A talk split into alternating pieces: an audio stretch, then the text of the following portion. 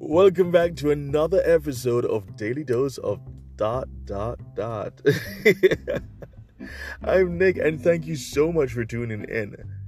This is going to be a short check-in episode because it's 2023 and I'm in a mood of gratitude. Listen, I have to be thankful I have to be thankful for you for joining and supporting me through listening since I launched the pilot episode of this podcast back in 2021 and for the boost in listening in 2022. I appreciate every single one of you for tuning in and sharing so that others can listen and share. I absolutely appreciate every single one of you for that. So, please continue. But but really, I do hope that what I have shared blesses and encourages you richly. I started this podcast with the intention to share stories, encouragements from life experiences, and from a biblical perspective. The inspiration comes from various sources as I am challenged by even my own growth journey. And I'm absolutely delighted to share with share this with you.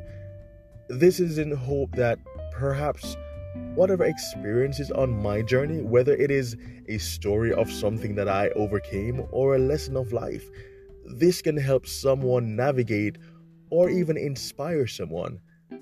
And the reward for doing this is simply you showing your appreciation through your listening and sharing.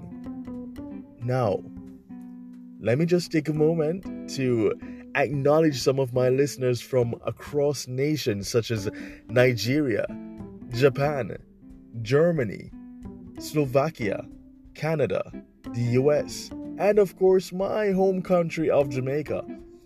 Because of you, I'm absolutely motivated to share more. My aim for this year is to share more frequently to empower us as a community. And you can also be a part of this sharing by sharing your feedback, suggestions, and comments. And if you want me to discuss anything specific, drop me a line and let me hear what topics you're interested to hear. Once again, thank you so much for for for listening. Lots more in store for 2023. So stay tuned to Daily Dose of dot dot dot. I'm Nick. Catch you next time.